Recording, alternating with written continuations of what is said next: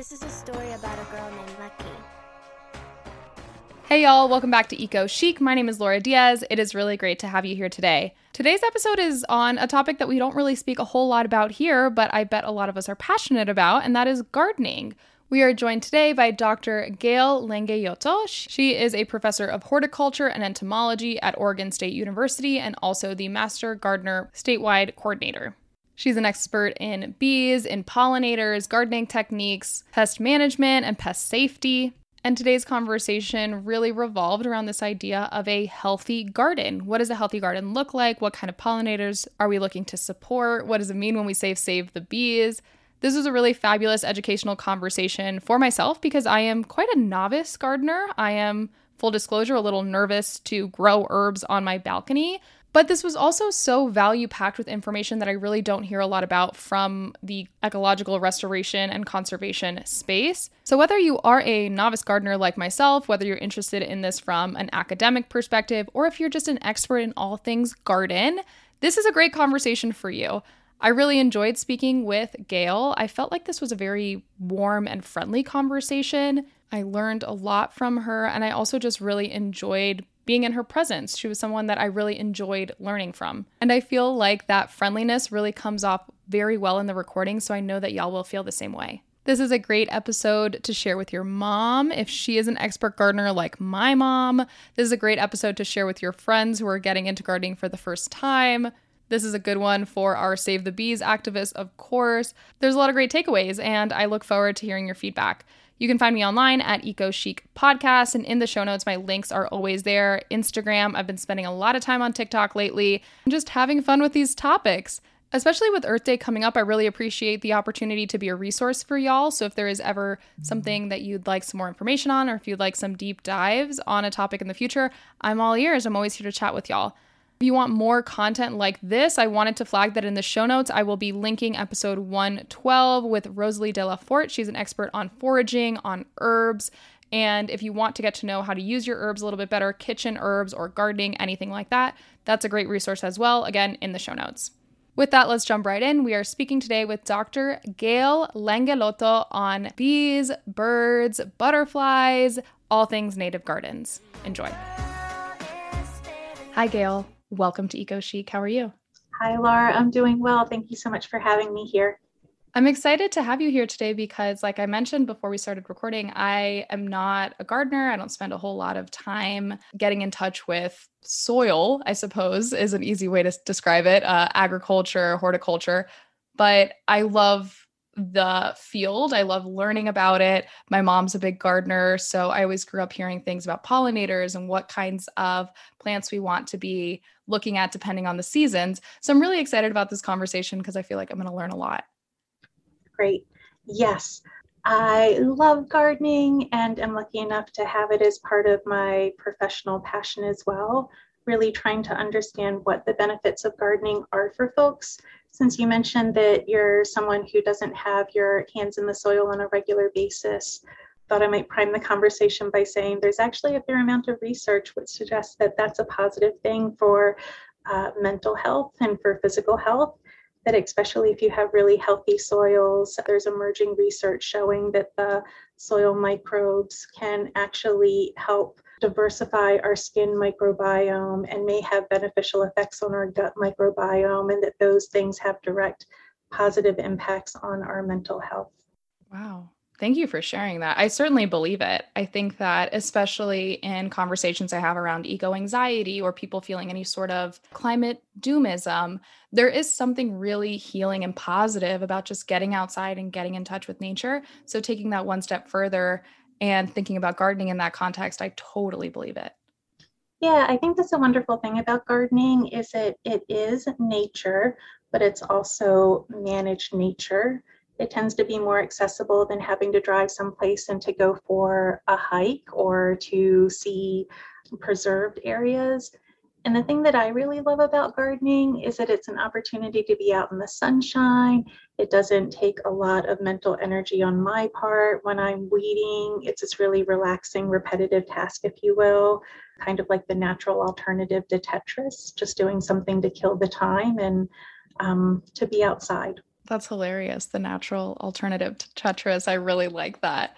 I feel like something that is a barrier for me on a personal level is my living situation. I live in a big city, I live in an apartment. I get fabulous light. So I know I can definitely do something with patio gardening, herbs, but there's something intimidating about becoming a gardener or just starting to dip my toes into it that makes me a little bit nervous. Yeah, and I think that I felt that same way before I took this position at Oregon State. I myself was not a gardener.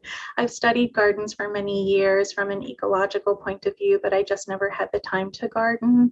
And I almost had this impression of myself as somebody who would be a bad gardener. I think that we tell ourselves stories sometimes about who has a green thumb and is able to make things grow and flourish and who doesn't.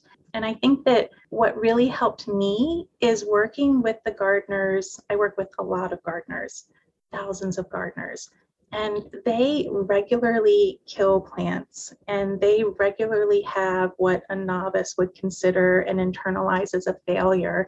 But they just understand, you know, that when you're growing plants, plants are living things and living things do not live forever, that death in the garden is just part of the natural cycle. And even if that early demise of a plant might have been hastened or facilitated by some of our decisions, that that's a real learning opportunity and just move on to the next one.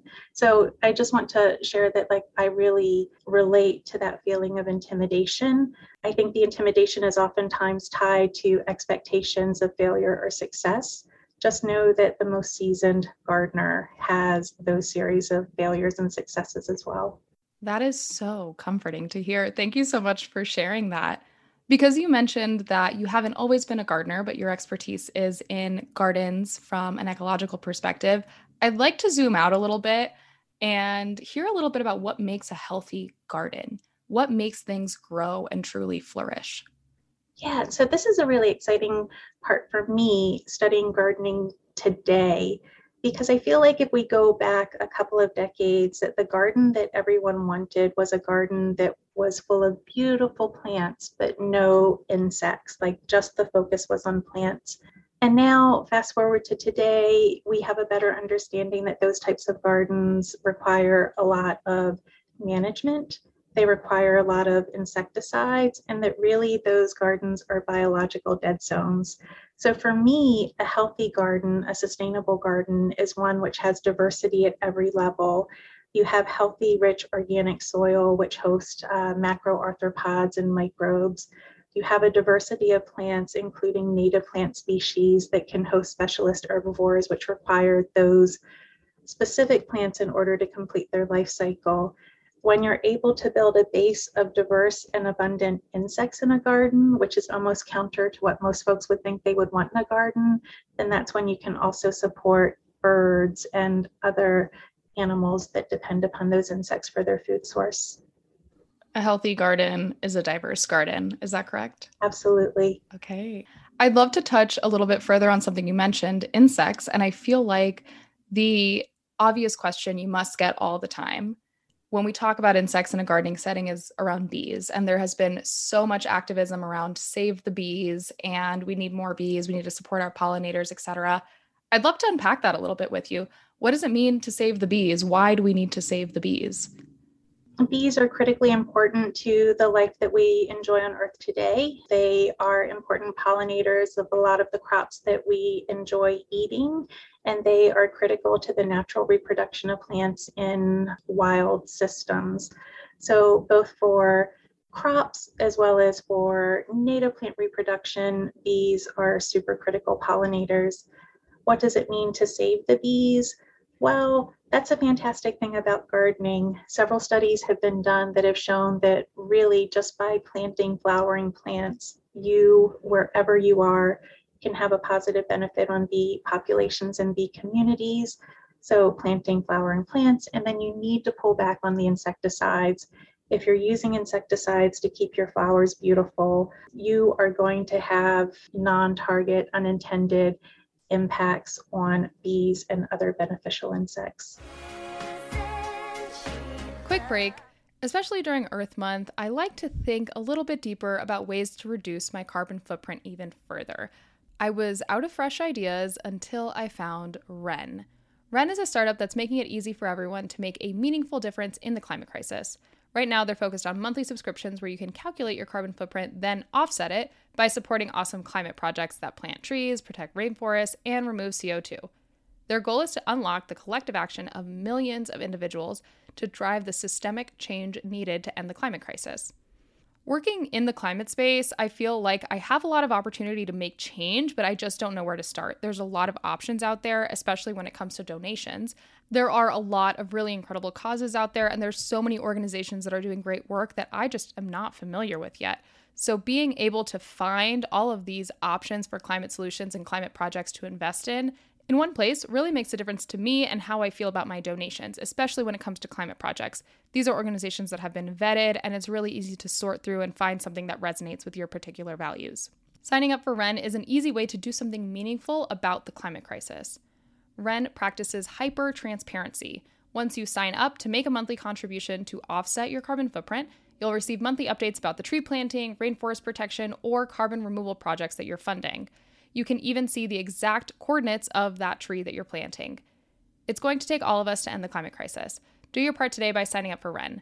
Go to wren.co slash ecochic, sign up, and they will plant 10 extra trees in your name. That's W-R-E-N dot C-O slash ecochic. Start making a difference. Thank you, Wren. Get farm fresh, seasonal produce, and easy to make recipes delivered right to your door. Ingredients travel from the farm to your doorstep in under a week, so they are always fresh, all without a trip to the grocery store or the farmer's market. It's all about convenience with HelloFresh. Not only do the ingredients come in pre portioned packages, so you're not overbuying or wasting food, but it's easier than ever to get filling meals on the table in a snap with options like family friendly or quick and easy recipes. HelloFresh chefs really know how to diversify the menu with seasonal recipes. On a personal note, I don't think I've ever felt as spread thin as I do these days, especially during Earth Month, working in the climate space, being a sustainability content creator. It gets hectic. Going to the grocery store is just another thing on my list to do. So it is beyond wonderful to depend on a HelloFresh meal for a farm fresh meal during the week for dinner. I really enjoy being in the kitchen. I find it really therapeutic to chop something at the end of a long day, but I don't always have the bandwidth to, again, go to the grocery store or pick my own recipes. So having a HelloFresh meal is a really fun weeknight activity way for me to wind down. Also, while I love them so much for myself, I have also given HelloFresh meals as gifts in the past. For example, my cousin recently had a baby, and she was telling me that so many people had sent her flowers, and she was really just getting back into the groove of being at home now that she had this newborn. And I sent her a package of HelloFresh meals for a couple of weeks. She appreciated it because she didn't have to think about meals, she didn't have to think about going to the grocery store. There was a lot of value in having a home cooked meal that she could manage on her own or that her husband could manage while taking care of this new baby. So HelloFresh was the perfect solution for her.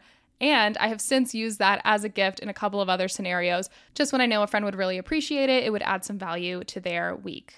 Pick your favorites from 50 different weekly options and skip meals when you need to, change your delivery date, or update your preferences all in the HelloFresh app.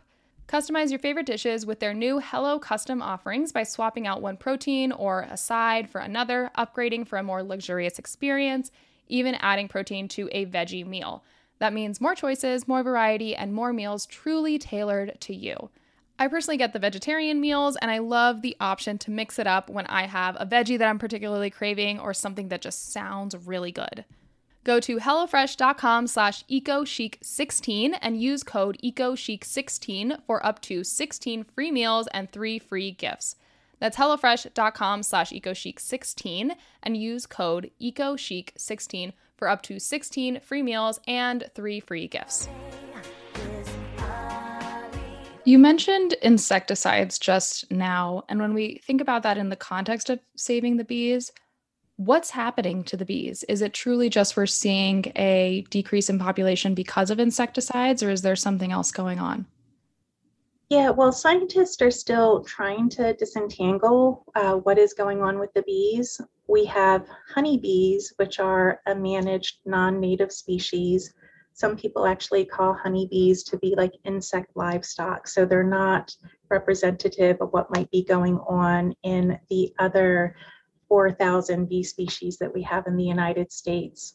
And so a lot of our research has been focused on honeybee declines because they are so important for agricultural production.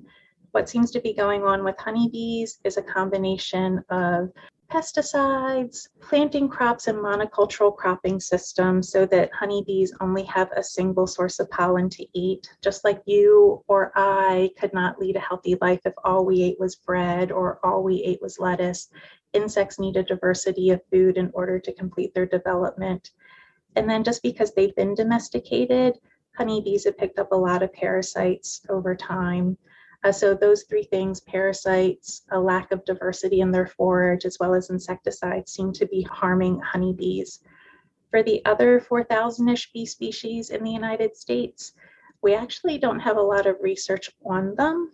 Um, for some bumblebees, it seems to be habitat development uh, agricultural intensification and uh, the prevalence of insecticide use in agriculture seem to be implicated. Is there not a lot of research on these other 4,000 bee species just simply because honeybees are more easily accessible to scientists? I think there's been less research on the other bee species because honeybees are so economically important to agriculture and to crop production. There has been research, a fair amount of research on bumblebees because they're larger and easier to study. The other bees may have very short life cycles, very condensed geographic ranges. They oftentimes live underground. 70% of all bee species nest in the soil, so they're really cryptic and it's difficult to study what they're doing when they're underground. So I think that there are just practical issues with studying a lot of the other bee species. That makes a lot of sense. That's so interesting. I feel like part of me knew that bees nest underground, but I did not put two and two together about how difficult that would be for research purposes. Yeah, so when I said that if you want to have a bee healthy garden, you should plant flowers, that really is only one piece of the equation. Uh, we like to say that if you're truly concerned about bee conservation, you need to look down. You need to think about what you're doing in your garden. If you're putting down plastic tarps or if you're covering all of the bare soil with mulch, that's not going to be great bee habitat. And I understand that not everybody's going to be able to make every part of their garden great soil nesting bee habitat. But if there are some out of the way areas that you don't traverse as much, leave the soil uncovered, let nature take its course, and that will provide habitat for soil nesting bees. Interesting. It reminds me a lot of this return or perhaps a distaste that we're seeing more and more for the monoculture white picket fence type green lawn that was once the American dream. And as we're becoming more and more aware of our influence on the environment, I feel like the push away from that has been so powerful and really exciting to see. Yeah, I agree. I mean, like, I'm not going to totally hate on lawns. I know they have their place, but I personally don't enjoy spending my time two times a week mowing the lawn. And we're starting to discover alternative planting regimes, alternative garden designs that give the benefits of lawn maintenance, which really the big benefit is it's easy to manage, you just mow it. But there are alternatives that don't take a lot of time, weeding and pruning as well, can be beautiful, provide habitat for birds and other insects. And I'm excited to hopefully see those things take over. Can we talk a little bit about other pollinators? I'm imagining that in my limited understanding of gardening, of a healthy garden, that pollinators, to me, they sound like a signal that you have a healthy garden, that your garden is diverse enough to support these pollinators. Is that correct at a high level? Yes. Okay, I'm glad. I'm excited to talk to you a little bit about other pollinators. What can we look for besides bees? What are we trying to attract?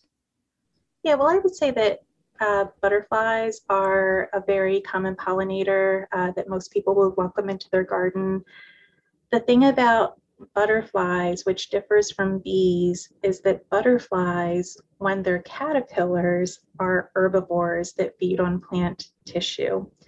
And so, one unfortunate mistake that I see some well intentioned gardeners make is that they will plant a butterfly garden and their plants will grow, and then butterflies will lay their eggs on these plants and then the eggs hatch out and then the caterpillars eat all of that beautiful butterfly garden down to like little nubbins.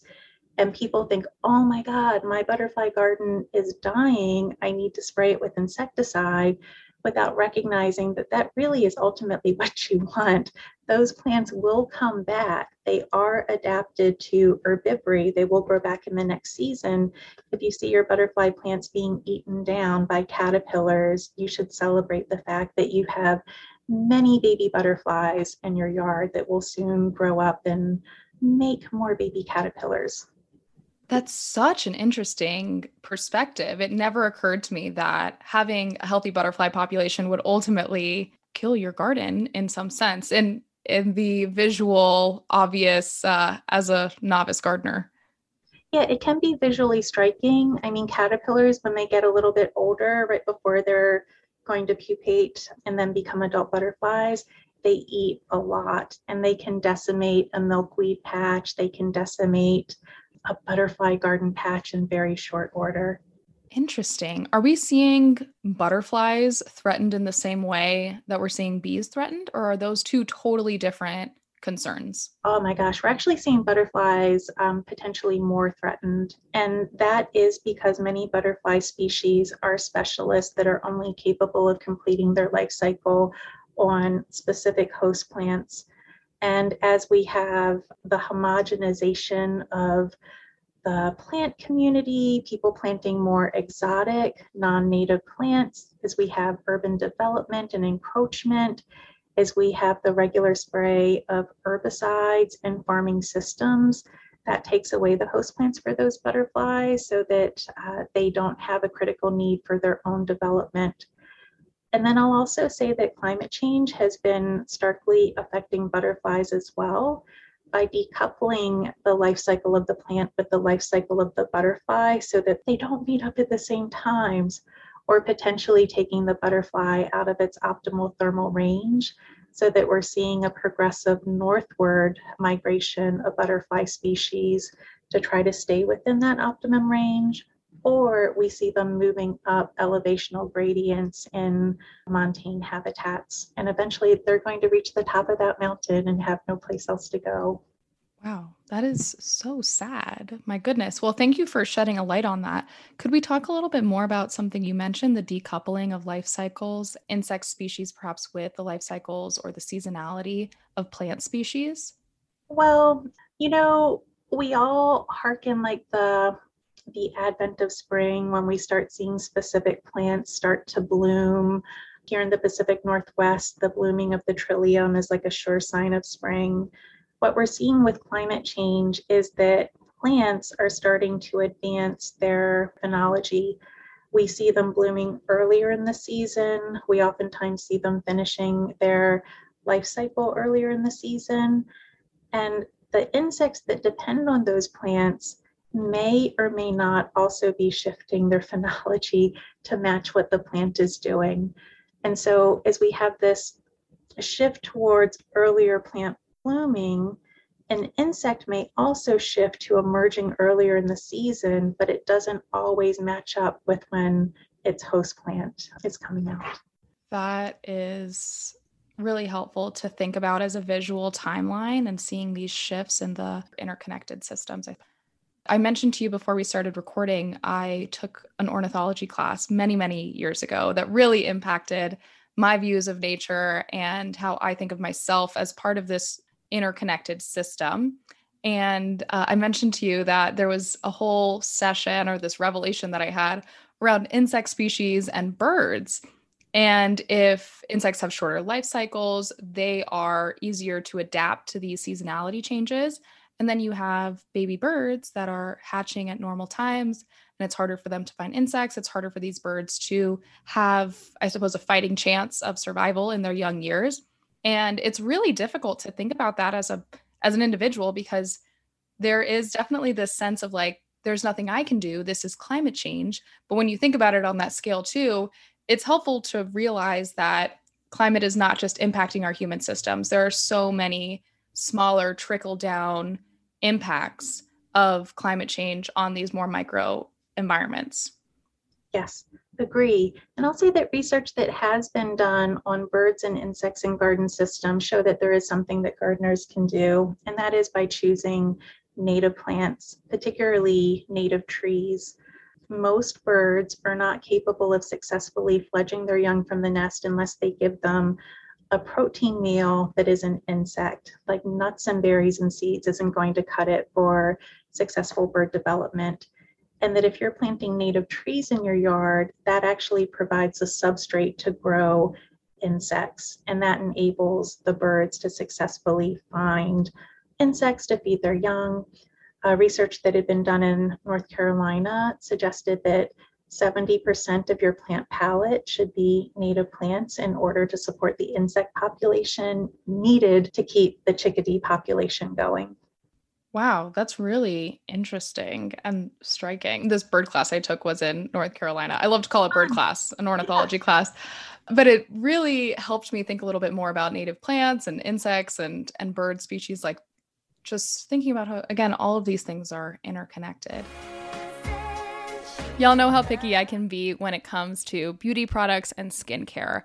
I really like to do my research before buying from a brand, making sure that their ingredients are truly clean and simple, and making sure that their products actually work. It can be unfortunately really hard to find sometimes. Osea has been making clean and effective skincare products for over 25 years. They have award winning cleansers, serums, and face moisturizers. They're known for creating amazing body products like their famous body oil. And let me tell you about this body oil. There is nothing more luxurious to add into your routine than a body oil. And the famous body oil from Osea, I feel like absorbs so well into my skin. I really don't like when a body oil is just sitting on top, really slick, leaving me a little sticky and slimy. That is not the case. This body oil is truly luxurious, glowy. It leaves you soft and nourished, and you just know you're doing something really good for your body when you're putting this on. Since 1996, Osea has been creating clean, vegan, and cruelty free products that are safe for your skin and the planet. And they've done it again. They just released a body butter, and you do not want to sleep on this product. It is proven to moisturize skin for up to 72 hours. I actually keep a little travel size of this body butter by my bed and use it as a hand cream at night because it is just so nice. Its rich texture feels so good, transforms crepey skin without being sticky, it makes your skin look so moisturized and healthy, and a little really goes a long way. Like I mentioned, I like to keep this body butter by my bed. I feel like it really nourishes my skin, especially in the winter time, especially living in Colorado at a high altitude where my skin just needs a little extra TLC. And I feel like I can really see a difference, not just in my hands, but in tandem with the body oil on my legs, on my arms. I feel like my skin is being really well taken care of with quality products, and I feel like I'm really practicing good skincare for my entire body. If this sounds like you, if it sounds like something you need, I really recommend you try out these two products in particular for yourself. You can find your new favorite skincare favorites at oseamalibu.com and get a special discount just for Eco Chic listeners. Get 10% off your first order with promo code EcoChic at OseaMalibu.com. You'll get free samples with every order, and orders over $50 get free shipping. You're going to want it all. Go to OSEAMalibu.com, use code EcoChic.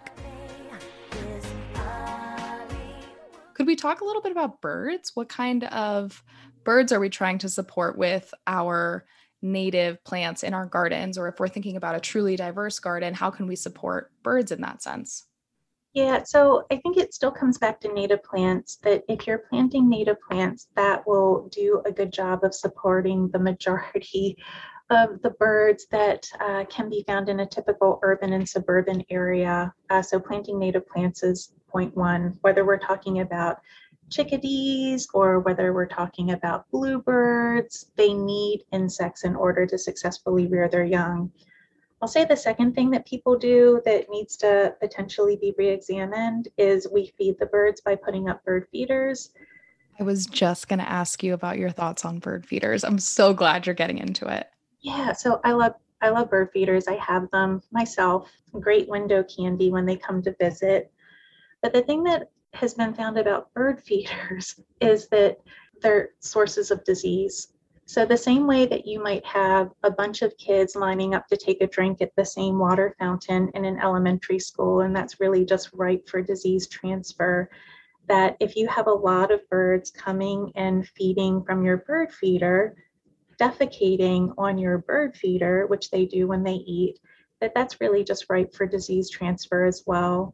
You need to take your bird feeder down on occasion and you need to clean it out and you need to sanitize it with a dilute bleach solution. Otherwise, it's been strongly implicated with the transfer of disease and the decline of songbirds in urban and suburban areas. It makes perfect sense when you explain it in that metaphor of the water fountain in an elementary school. Yeah, it's what's known as a fomite, like a, a device of disease transfer. And the first time that somebody, I saw a talk on this, they had a picture of two kids like trading a recorder, the musical instrument. And so it's like that type of thing. You're just passing around this common thing and it promotes disease.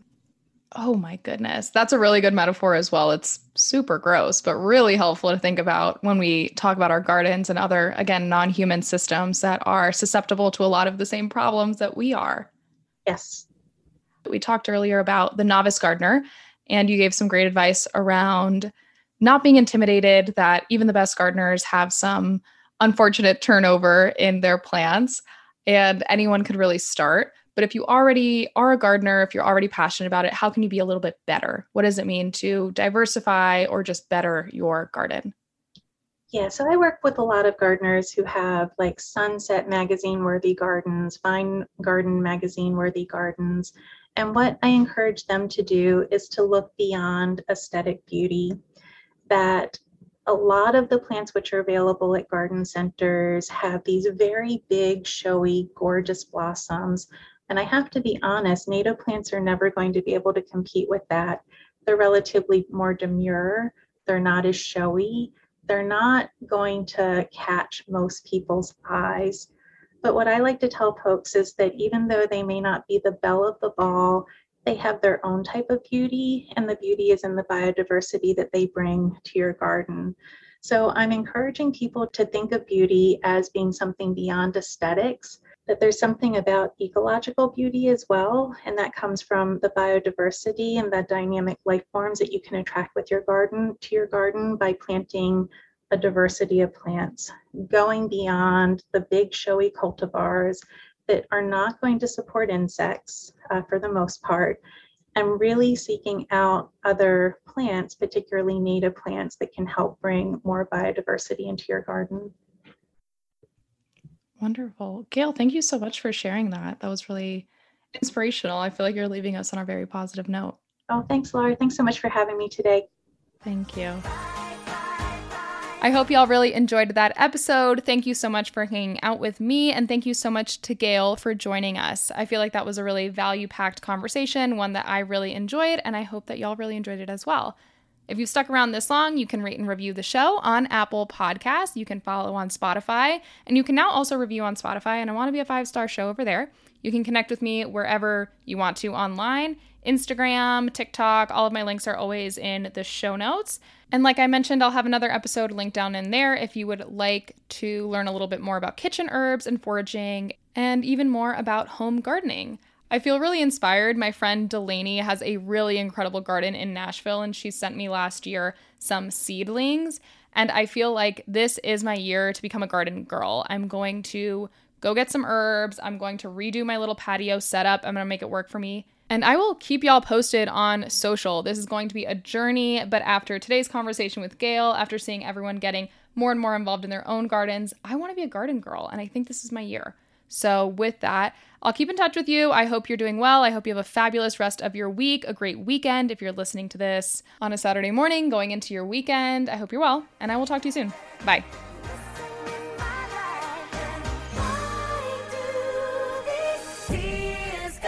night.